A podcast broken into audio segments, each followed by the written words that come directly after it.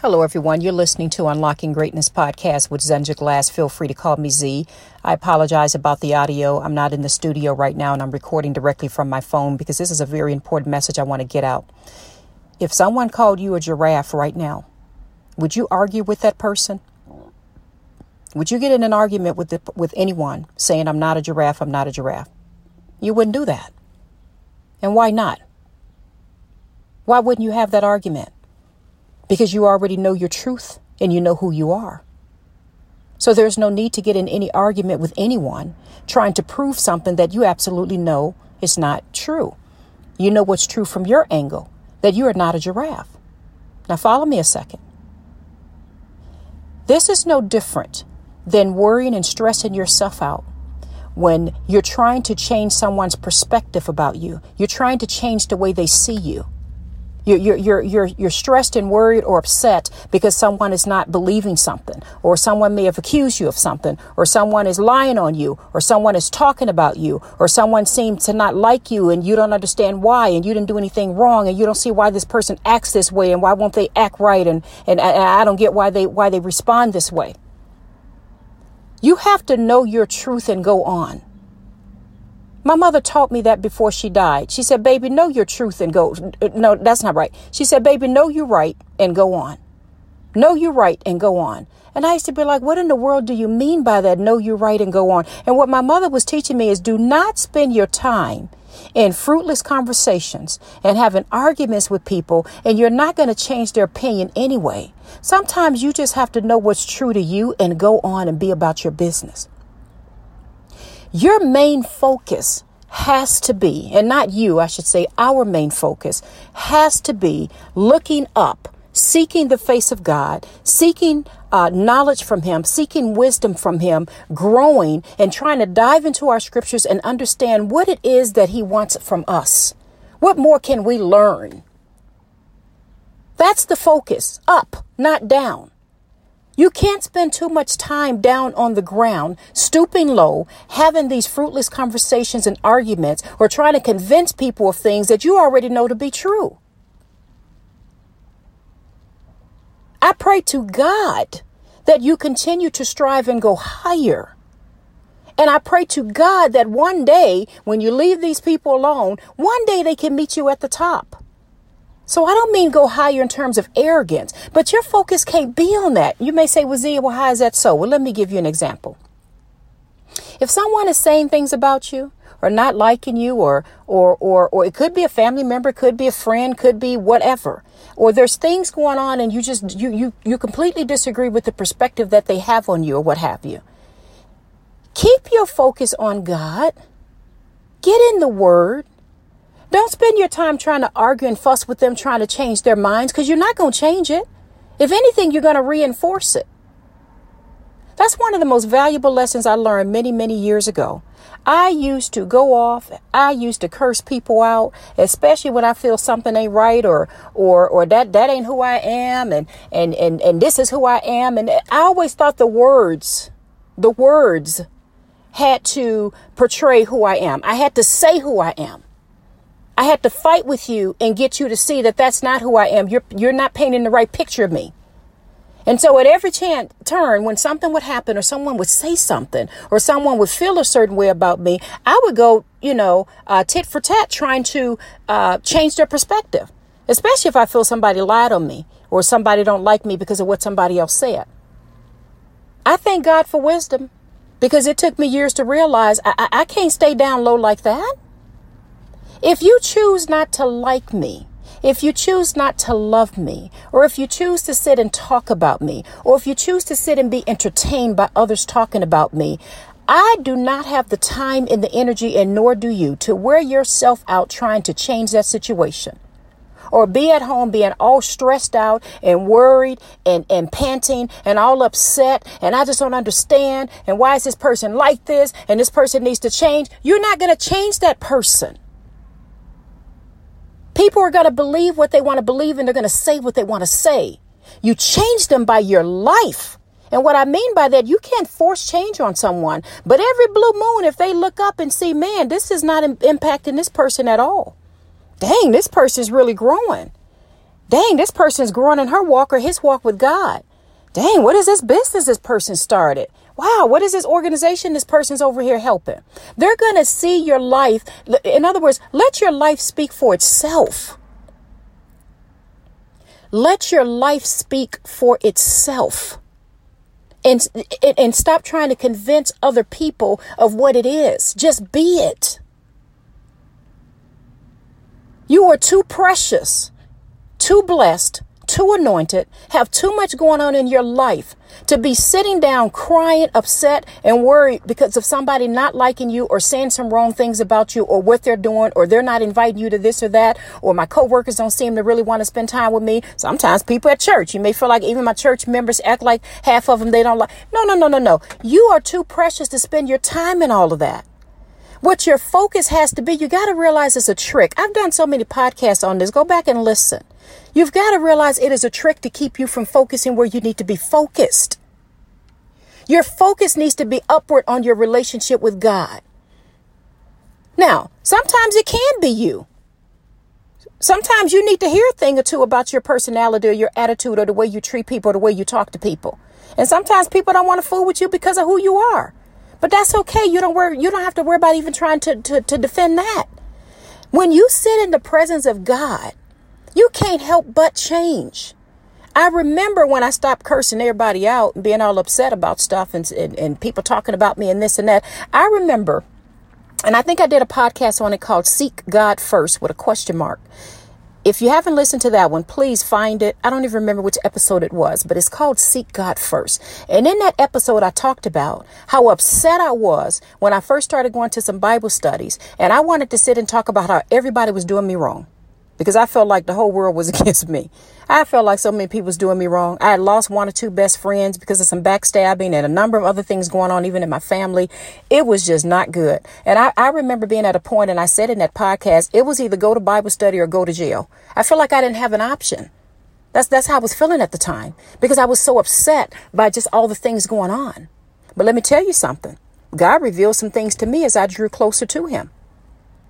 As I started sitting my butt in my closet and listening to the Holy Spirit, letting God guide me, getting in my word, you know, reading passages in scriptures and just sitting and praying instead of just praying and walking away and letting God start to speak to me. He started showing me some things about how I wasn't right, how I was selfish, you know, how, how I talked too much, you know, or how I treated somebody else. Or how, you know, I forgave you. Why can't you forgive them? There's so many things that he put in my heart and changed me. It is unreal. And I just began to draw closer and closer and closer to God. And I was hurting. I was crying. I remember when I did that, when I did that episode, one of the fears that I had, and you may have this fear, is, wait a minute, if I don't address these issues, if I don't, if I don't give, if I don't match the energy they're giving me, then they're going to take advantage of me and I'm going to be a doormat. And they're going to be able to walk over me. And I remember feeling that. And I remember crying, saying, but God, they getting away with everything. They getting away with it. This ain't right. And you and I know they lying, or this person's hurting me, you know. And I'm just like, God, I feel like they getting away. And you just got me sitting here in your presence praying and reading my Bible. Like, what is this going to do? First, let me take care of all of those situations, check a few things, get my life in order, curse maybe one or two more people out. I'm just keeping it real. Then I got time to sit and pray to you and be silent and see what you're going to do. And God's like, no, no, no, no, no, no. Seek first his kingdom and all these things will be given to you. I think I read, I don't even have my Bible in front of me right now. I'm sitting in my car literally recording this because I feel it so strongly in my spirit. Someone needs to hear this. But I think it's Matthew chapter six, because I, I think chapter six, twenty-five through thirty-three or so. That's that whole passage on do not worry. Somewhere up around thirty-three, thirty-four in, the, in that verse, in that chapter, you're going to see when he says, um, but seek first his kingdom and his righteousness and all these things will be given to you. And I remember having such a problem with that because I'm like, what do you mean seek first? How how can I seek God first when all of this mess is going on in my life? How is that even possible? My finances was messed up. My marriage was messed up. My kids was acting like they lost their minds. I had friends backstabbing me. I've had people talking about it was just horrible. And I'm like, how dare? I remember being in that Bible talk and thinking, I'm not coming back to this mess. I just remember thinking these women are too weak for me. I'm sorry if I'm yelling. I'm speaking with passion, so I'm sorry if it's coming across as yelling. But I just remember thinking these women are just too weak for me. How is it that they're sitting here praying out to God, asking him for wisdom and guidance, and all of this other mess is going on in their lives? But it took me a while to realize it takes more power and strength to go and humble yourself before God. I don't care if it takes days, weeks, months, in my case, years, to go and humble yourself before God. Put it all in his hands. Cry out to him. Pray to him. You know, half the time, I really had nothing to say. I would pray for maybe five minutes and sit for like an hour. It took me years to realize that that's where the true power and strength was. That that's that strength. I thought it looked weak. I, I, I absolutely did. You saying something about me and I and I'm not going to respond? Are you kidding?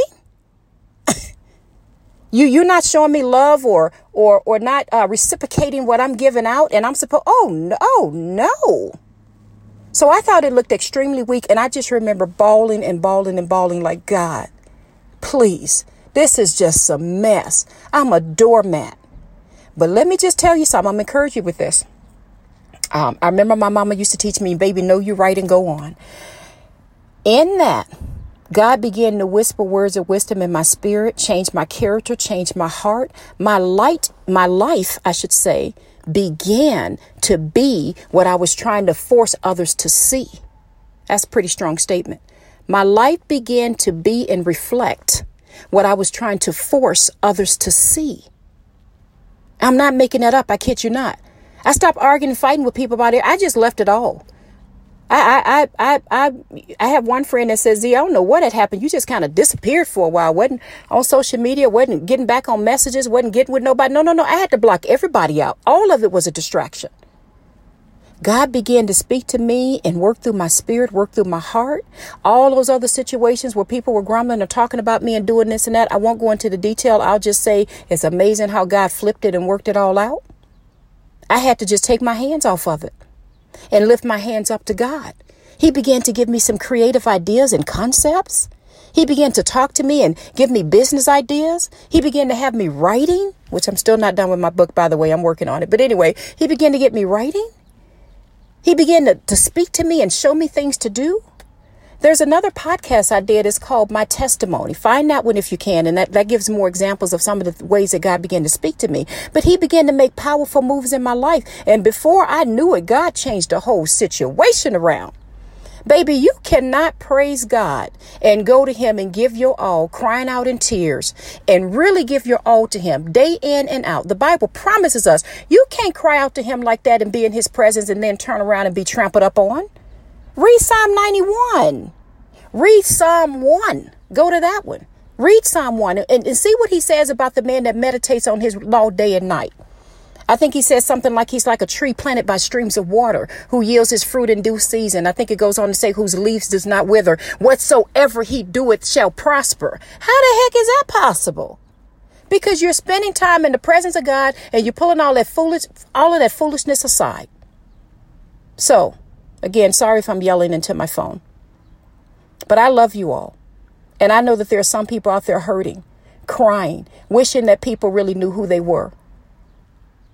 Saddened by how they're being treated by friends, family members, coworkers, or what have you.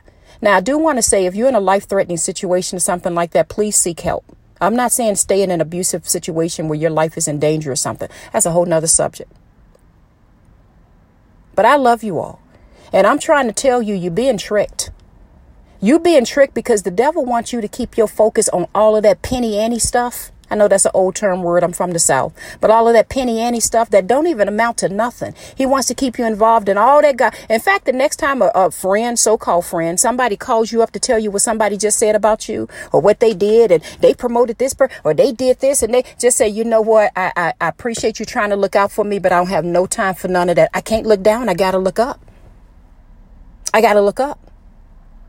I got to look up. So you walk in your truth. Know your truth. Know who you are. And you come to know who you are by sitting in the presence of God. Anyway, I don't even know what I'm going to title this podcast. This is all freestyle, just me sitting in my car and picking up my phone and making up and, and start and press and record. But anyway, I love you all. I love you all. I love you all. This is Z with Unlocking Greatness Podcast. I pray this has encouraged you. Bye bye.